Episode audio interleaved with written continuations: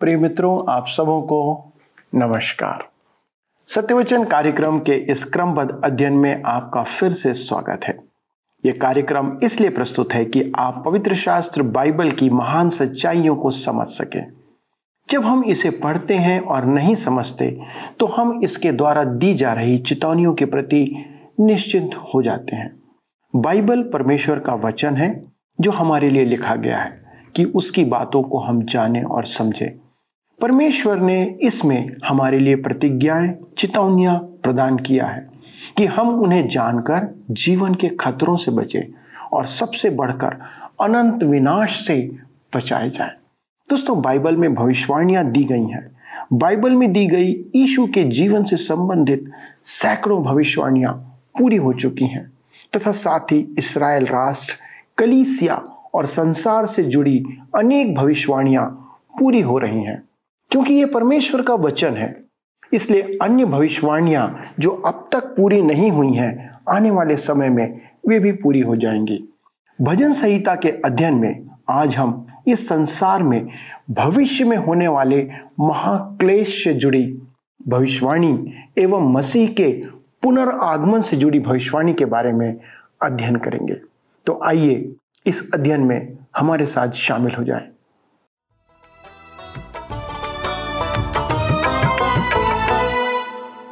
अमृत जल प्रभु मुझको पिला दे, दिल मेरे की प्यास बुझा दे, चश्मा बनके तू चला,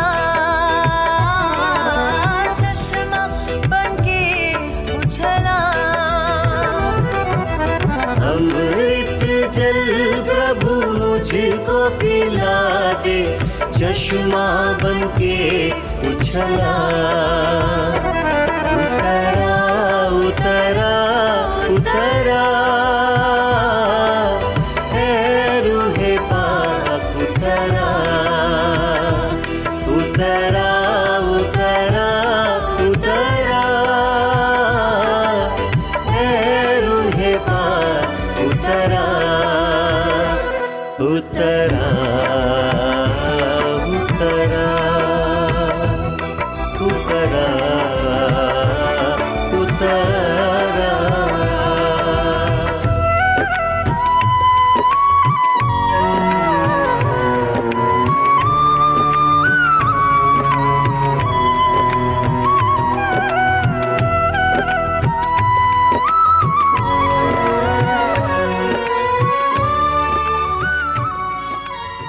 प्रिय मित्रों, आइए आज हम अपने अध्ययन को भजन संहिता 42 उसके 3 पद से आरंभ करें। यहाँ पर इस प्रकार से लिखा है, मेरे आंसू दिन और रात मेरा आहार हुए हैं और लोग दिन भर मुझसे कहते रहते हैं, तेरा परमेश्वर कहाँ है। ध्यान दे कि वहां बहुत रोना पीटना था और भविष्य में भी होगा। महाक्लेश के समय ठट्ठे से कहा जाएगा, तुम्हारा परमेश्वर कहाँ है, मसीह कब आ रहा है। और तब हम भजन 42 के 5 में आगे पढ़ते हैं, लिखा है, हे मेरे प्राण तू क्यों गिरा जाता है, तू अंदर ही अंदर क्यों व्याकुल है, परमेश्वर पर आशा लगाए रह, क्योंकि मैं उसके दर्शन से उद्धार पाकर फिर उसका धन्यवाद करूंगा। वह निराशा के लिए स्वयं को झिड़कता है और परमेश्वर पर विश्वास रखने का प्रोत्साहन देता है। भजन 42 के 6 से 7 में लिखा है, हे मेरे परमेश्वर मेरा प्राण मेरे भीतर गिरा जाता है, इसलिए मैं यर्दन के पास के देश और हर्मोन के पहाड़ों और मिस्गार की पहाड़ी के ऊपर से तुझे स्मरण करता हूँ। तेरी जलधाराओं का शब्द सुनकर जल जल को पुकारता है, तेरी सारी तरंगों और लहरों में मैं डूब गया हूँ। यही भाषा योना ने काम में ली थी। योना 2 अध्याय के 3 पद में लिखा है, तूने मुझे गहरे सागर में समुद्र की थाह तक डाल दिया और मैं धाराओं के बीच में पड़ा था, तेरी भड़काई हुई सब तरंगे और लहरें मेरे ऊपर से बह गई। योना मृत्यु के मुंह में जा चुका था। महाक्लेश के समय इसराइल भी यही अनुभव करेगा कि वे विनाश में डूब गए हैं, परंतु परमेश्वर उनका उद्धार करेगा। भजन 42 उसके 8 और 9 में लिखा है, तो भी दिन को यहोवा अपनी शक्ति और करुणा प्रकट करेगा और रात को भी मैं उसका गीत गाऊंगा और अपने जीवनदाता ईश्वर से प्रार्थना करूंगा। मैं ईश्वर से जो मेरी चट्टान है कहूंगा, तू मुझे भूल गया, मैं शत्रु के अंधेर के मारे क्यों शोक का पहरावा पहने हुए चलता फिरता हूं। मेरे मित्रों, क्या आपको भी कभी ऐसा लगता है? मुझे पूरा विश्वास है कि हम में से बहुत लोगों के ऐसी ही अनुभूति होती होगी। भजन 42 के 11 में लिखा है, हे मेरे प्राण, तू क्यों गिरा जाता है? तू अंदर ही अंदर क्यों व्याकुल है?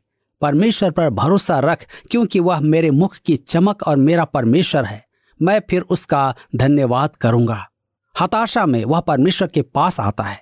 इसी प्रकार इसराइल के शेष रहे भक्त भी हताश होकर परमेश्वर की शरण में आएंगे। उन्हें न तो पूर्व से, न पश्चिम से, न उत्तर से और न दक्षिण से सहायता मिलेगी। मेरी सहायता परमेश्वर से आती है, जो आकाश और पृथ्वी का सृजनहार है। भजन 43 और भजन 42 में निकट संबंध है। शेष रहे इसराइल के भक्त परमेश्वर को पुकारते हैं कि वह उनकी सहायता करे। भजन संहिता 43 के 1 में लिखा है, हे परमेश्वर, मेरा न्याय चुका और विधर्मी जाति से मेरा मुकदमा लड़, मुझको छली और कुटिल पुरुष से बचा।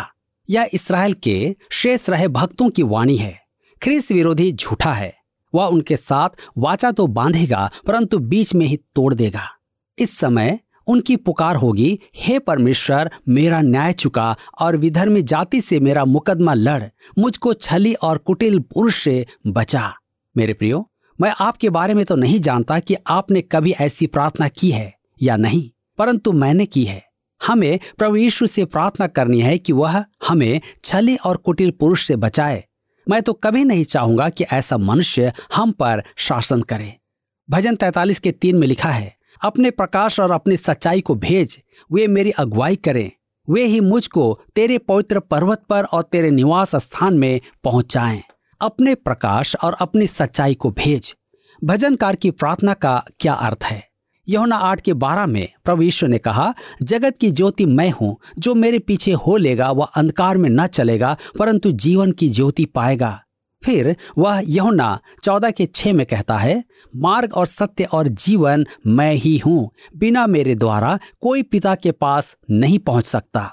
यीशु की ये बातें उसके श्रोताओं पर प्रभाव नहीं डाल पाई थी, क्योंकि यदि वे जान लेते कि वह ज्योति और सत्य है, तो वे यह भी जान लेते कि वही मसीहा था जो उनका उद्धार करने आया था।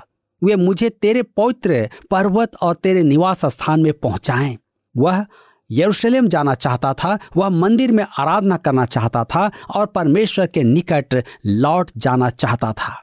भजन 43 के 5 में लिखा है, हे मेरे प्राण, तू क्यों गिरा जाता है? तू अंदर ही अंदर क्यों व्याकुल है? परमेश्वर पर भरोसा रख, क्योंकि वह मेरे मुख की चमक और मेरा परमेश्वर है। मैं फिर उसका धन्यवाद करूंगा। मेरे मित्रों, उनकी प्रार्थनाएं सुनी जाएंगी और उनका मसीहा, जिसकी लंबे समय से प्रतिज्ञा की जा रही है, वह एक दिन आएगा। उस समय यहचकेल की भविष्यवाणी पूरी होगी। यहचकेल 36 उसके 26 से 28 में लिखा है, मैं तुमको नया मन दूंगा और तुम्हारे भीतर नई आत्मा उत्पन्न करूंगा, और तुम्हारी देह में से पत्थर का हृदय निकालकर तुमको मांस का हृदय दूंगा। मैं अपना आत्मा तुम्हारे भीतर देकर ऐसा करूंगा कि तुम मेरी विधियों पर चलोगे और मेरे नियमों को मानकर उनके अनुसार करोगे। तुम उस देश में बसोगे जो मैंने तुम्हारे पितरों को दिया था। और इसी के साथ यहाँ पर हम देखते हैं कि भजन 43 समाप्त होता है और अब हम भजन 44 में आते हैं, जिसका विषय है महाक्लेश के समय इसराइल की पुकार। यह भी एक मुश्किल भजन है, निर्देश का भजन। यह भी कोरह वंशियों द्वारा रचा गया था। इस प्रार्थना में ऐतिहासिक पृष्ठभूमि तो ज्ञात नहीं है, परंतु हम इस भविष्यवाणी का परिप्रेक्ष्य जानते हैं। यह इसराइल के शेष रहे अर्थात बचे हुए भक्तों का अंतिम अनुभव है। इसके बाद उनकी मुक्ति हेतु मसीह आएगा। भजन संहिता 44 के 1 में लिखा है, हे परमेश्वर, हमने अपने कानों से सुना, हमारे बाप दादों ने हमसे वर्णन किया है कि तूने उनके दिनों में और प्राचीन काल में क्या क्या काम किए हैं। न्यायों की पुस्तक 6:13 में गिदोन ने भी यही प्रार्थना की थी, हे मेरे प्रभु, विनती सुन, यदि यहोवा हमारे संग होता तो हम पर यह सब विपत्ति क्यों पड़ती? और जितने आश्चर्य कर्मों का वर्णन हमारे पुरखा यह कहकर करते थे, क्या यहोवा हमको मिस्र से छुड़ा नहीं लाया? वे कहाँ रहे? अब तो यहोवा ने हमको त्याग दिया और मिद्यानियों के हाथ कर दिया है। भजन 44 के 2 में आगे लिखा है, तूने अपने हाथ से जातियों को निकाल दिया और इनको बसाया। तूने देश देश के लोगों को दुख दिया और इनको चारों ओर फैला दिया। यह मूसा और यहोशू के युग का वर्णन है। परमेश्वर ने कनानवासियों के पाप के कारण उन्हें वहां से निकालकर अपनी प्रजा को वह देश दिया था। भजन 44:3 में लिखा है, क्योंकि वे न तो अपनी तलवार के बल से इस देश के अधिकारी हुए और न अपने बाहुबल से, परंतु तेरे दाहिने हाथ और तेरी भुजा और तेरे प्रसन्न मुख के कारण जयवंत हुए, क्योंकि तू उनको चाहता था। जी हाँ, परमेश्वर ही ने वह देश इसराइल के वंशजों को दिया था। उन्होंने अपने बल और बुद्धि से उसे नहीं पाया था। हमारे लिए परमेश्वर का दाहिना हाथ उद्धार की निमित्त परमेश्वर की भुजा है, जो 2022 वर्ष पूर्व क्रूस पर प्रकट हुई थी। अब उसकी हार्दिक पुकार सुने। भजन 44:4 में लिखा है, हे परमेश्वर, तू ही हमारा महाराजा है, तू याकूब के उद्धार की आज्ञा देता है। यह तो आप जानते हैं कि याकूब एक चुना हुआ मनुष्य था जो एक राष्ट्र बना। तू ही हमारा महाराजा है, अर्थात इसराइल का राजा। वह कष्ट में पड़ी अपनी प्रजा को मुक्ति दिलाने आएगा। निसंदेह इसमें हमारे लिए भी निर्देश है, परंतु इसका उचित परिदृश्य हमसे न चुके, अन्यथा हम इसके अर्थ से चूक जाएंगे। हम कोरा वंशियों द्वारा भजन देख रहे हैं, जो निश्चय ही भविष्यवाणी का भजन है और इसराइल से संबंधित है। महाक्लेश में यह भजन परमेश्वर की मुक्ति की पुकार है। भजन संहिता 44:5-6 में लिखा है, तेरे सहारे से हम अपने द्रोहियों को ढकेल कर गिरा देंगे, तेरे नाम के प्रताप से हम अपने विरोधियों को रौंदेंगे, क्योंकि मैं अपने धनुष पर भरोसा न रखूंगा और न अपनी तलवार के बल से बचूंगा। महाक्लेश के समय शेष रहे भक्त इसराइली बदले के लिए परमेश्वर को पुकारेंगे। वे व्यवस्था के अधीन हैं, इसलिए वे ऐसी प्रार्थना करने का अधिकार रखते हैं। आज हमें छल करने वालों के लिए प्रार्थना करनी है। हमें अपने बैरियों के लिए भी प्रार्थना करने की आवश्यकता है। हमें प्रार्थना करने के लिए कहा गया है। हमें उनसे प्रेम करना है। यह एक कठिन कार्य है, परंतु हम अपने बैरियों को परमेश्वर के हाथों में छोड़ सकते हैं। हमें बदला नहीं लेना है, क्योंकि परमेश्वर कहता है रोमियों के पत्र 12:19 पद में, हे प्रियो, बदला न लेना, परंतु परमेश्वर के क्रोध को अवसर दो, क्योंकि लिखा है, बदला लेना मेरा काम है, प्रभु कहता है, मैं ही बदला दूंगा। हमें अनेकों को परमेश्वर के हाथों में छोड़ देना है, उद्धार ही के लिए नहीं, परंतु बदला लेने के लिए भी। मैं उनके विषय नहीं कहता जिनसे हमें व्यक्तिगत शिकायत है, परंतु उनके लिए कहता हूं जो परमेश्वर के वचन के प्रचार में, उसकी सेवा में बाधा उत्पन्न करते हैं। परमेश्वर के लिए खड़े होने वाली स्त्री और पुरुष का नाम बदनाम करना एक भयानक बात है। अपने सेवक की आलोचना करने से पूर्व आपको अति सावधान रहना है। सुनिश्चित कर लें कि आपके तथ्य सही हैं। कुछ लोग पास्टर या पादरी को परमेश्वर का प्रतिनिधि मानते हैं। वे उनके वचनों पर ही परमेश्वर को आंकते हैं। उनकी समझ में पास्टर को बुरा कहना परमेश्वर की निंदा करना है। यदि आप उनकी बदनामी करते हैं, संदेह करते हैं, तो आप परमेश्वर पर भी संदेह करते हैं, उसकी बदनामी करते हैं। मेरे विचार में यही कारण है कि अनेक युवक आज बाइबल और कलीसिया का त्याग कर चुके हैं। उनमें से अधिकांश मसीही परिवारों में पले बढ़े हैं और उनके माता पिता ने प्रत्येक रविवार पास्टर को गलत कहकर उनकी निंदा की है। परमेश्वर के वचन का प्रचार या उपदेश करने वाले की आलोचना करना उचित नहीं। यदि कहीं कुछ गलत है तो हमें हस्तक्षेप करने की अपेक्षा परमेश्वर के हाथों में छोड़ देना चाहिए। इसराइल गहन संकट में है, बैरी उन पर गरज रहा है। दानियल द्वारा व्यक्त छोटा सिंह सरोज परमेश्वर के भक्तों को कष्ट देगा। दानियल 7:25 में लिखा है, और वह परमप्रधान के विरुद्ध बातें कहेगा और परमप्रधान के पवित्र लोगों को पीस डालेगा और समयों और व्यवस्था के बदल देने की आशा करेगा, वरन 3.5 काल तक वे सब उसके वश में कर दिए जाएंगे। ये यहूदी भक्तजन हैं जिनके विरुद्ध ख्रिस्त विरोधी युद्ध करेगा। उन्हें चिताया गया है कि वे विरोध न करें। वे पशु का चिन्ह स्वीकार नहीं करेंगे। वे बड़ी संख्या में घात किए जाएंगे। अपने कष्टों में वे परमेश्वर को पुकारेंगे। मेरे विचार में यह विश्व के इतिहास का सबसे बड़ा अंधकारपूर्ण समय होगा। भजन 44:22 में लिखा है, परंतु हम दिन भर तेरे निमित्त मार डाले जाते हैं और उन भेड़ों के समान समझे जाते हैं जो वध होने पर हैं। मेरे मित्रों, क्या आप कहेंगे कि यह आज की कलीसिया का चित्रण नहीं है? आज भी तो अनेक विश्वासी यीशु मसीह के लिए कष्ट उठा रहे हैं, परंतु अंततः कलीसिया सताव के अधीन नहीं है। तथापि इसराइल के शेष रहे भक्त सताए जाएंगे। यहाँ उन्हीं के विषय चर्चा की जा रही है। मैं इसे स्पष्ट कहना चाहता हूँ।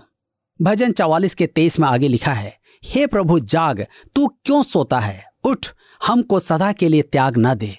यह परमेश्वर को सचेत करने की पुकार है। परमेश्वर तो सोता ही नहीं है। इसराइली भक्त अपनी हताशा में परमेश्वर को पुकार रहे हैं। पुराने और नए नियम के मध्य मकाबियों के युग में इसराइल के बैरी उठ खड़े हुए थे। जहां तक अतीत का प्रश्न है, यही समय था जब इतिहास में इसराइल ने सर्वाधिक कष्ट उठाया था। परंतु महाक्लेश के समय उनके कष्ट के सामने उनका यह कष्ट कुछ भी नहीं होगा। मकाबी युग में याजकों का एक समूह परमेश्वर से सदा यही प्रार्थना करता था, हे प्रभु जाग, तू क्यों सोता है? उस समय उन्हें ऐसा लगता था कि परमेश्वर सो रहा है। जॉन हरकेनस, एक मक्केबी महायाजक, ने इस अभ्यास का अंत किया था। उसने उनसे पूछा, क्या परमेश्वर सोता है? क्या धर्मशास्त्र नहीं कहता, देख, इसराइल का रक्षक न ऊँगता है न सोता है? आपको चाहे ऐसी अनुभूति हो तो भी आपको परमेश्वर से जागने की याचना नहीं करनी है। भविष्य में शेष रहे इसराइली भक्तों को ऐसी अनुभूति होगी कि परमेश्वर सो रहा है और वे कहेंगे, हे प्रभु जाग, तू क्यों सोता है? जब वह दिन आएगा, परमेश्वर सोता नहीं रहेगा। वह आगे बढ़ने के लिए, कार्य करने के लिए तैयार रहेगा। अपनी प्रजा को वह हमेशा के लिए नहीं त्यागेगा। भजन 44:24-26 में आगे हम पढ़ेंगे, तू क्यों अपना मुंह छिपा लेता है और हमारा दुख और सताया जाना भूल जाता है?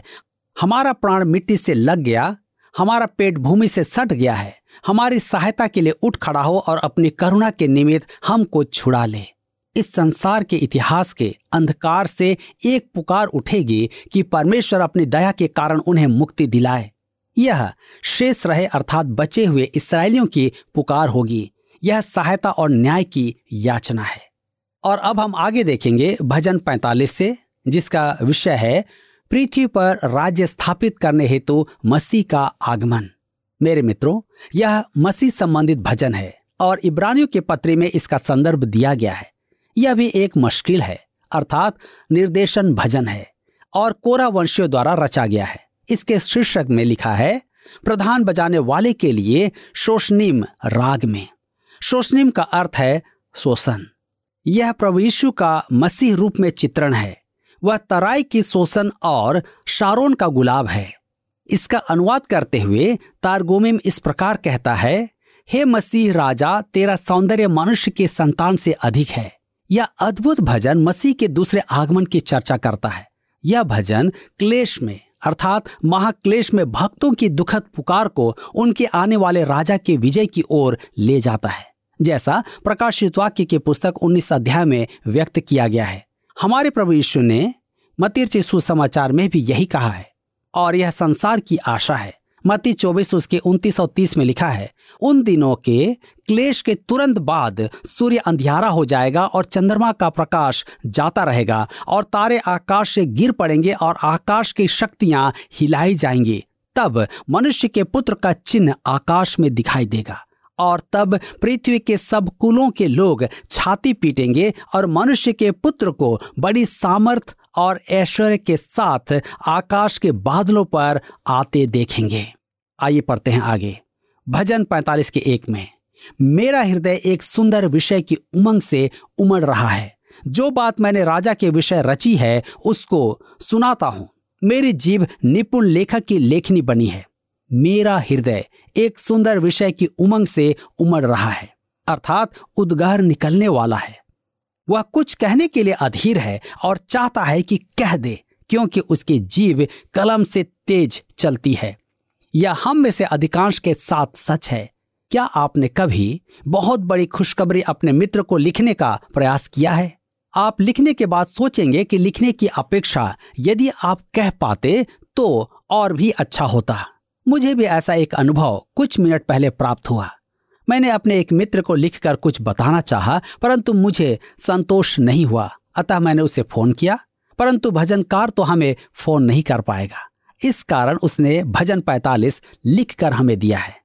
मसीह उसका व्यक्तित्व और उसकी सामर्थ है।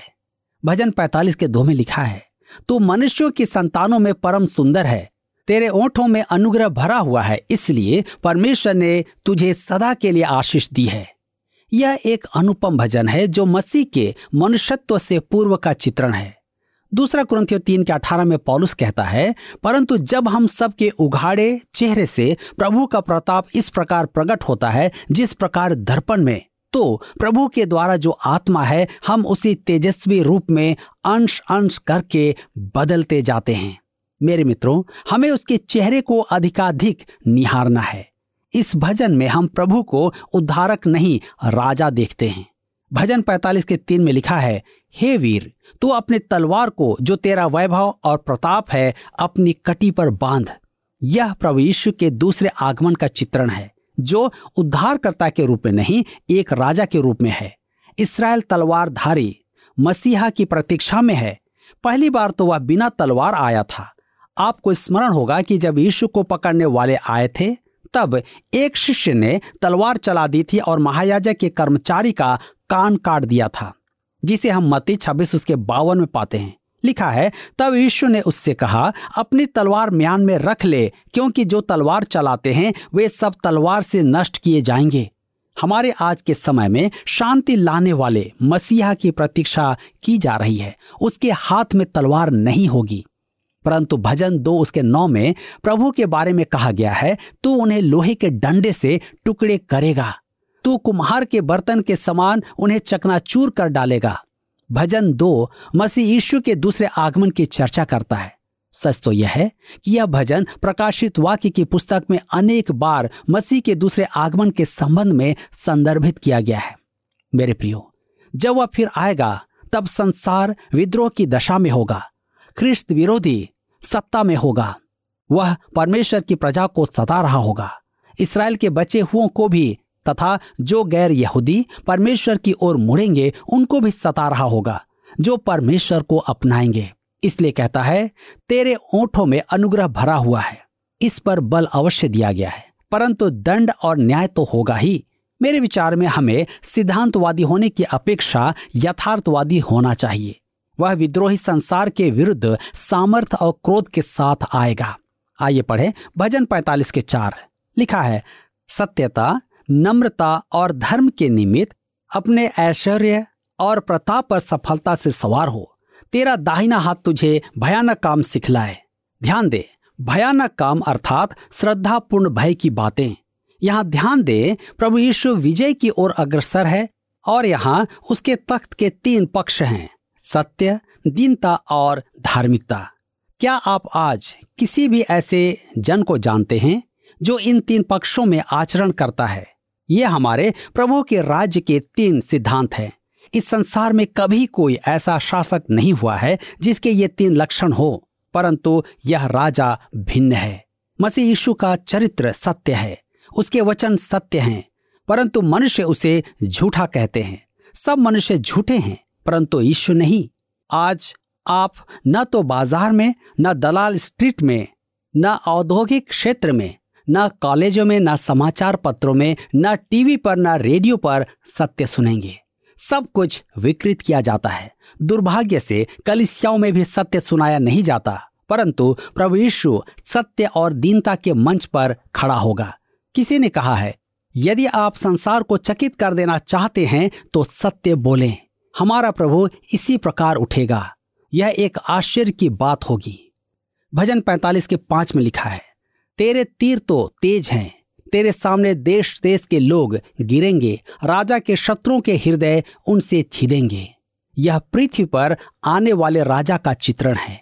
मेरे मित्रों, यह क्या ही विचारणीय बात है कि हम इस बात को स्वीकार करें कि एक सत्य राजा अर्थात प्रभु यीशु मसीह आने वाला है, जिसका चित्रण हम भजन संहिता 45 में देख रहे हैं।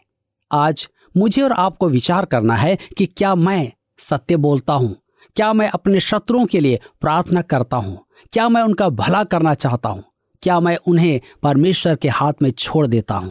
अवश्य इस पर विचार करें।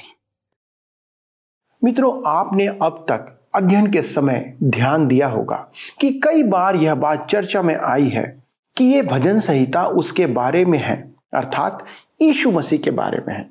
अधिकांश भजनों में मसीह के बारे में वर्णन किया गया है, लेकिन कुछ पूर्ण रूप से केवल प्रभु यीशु मसीह के बारे में बात करते हैं।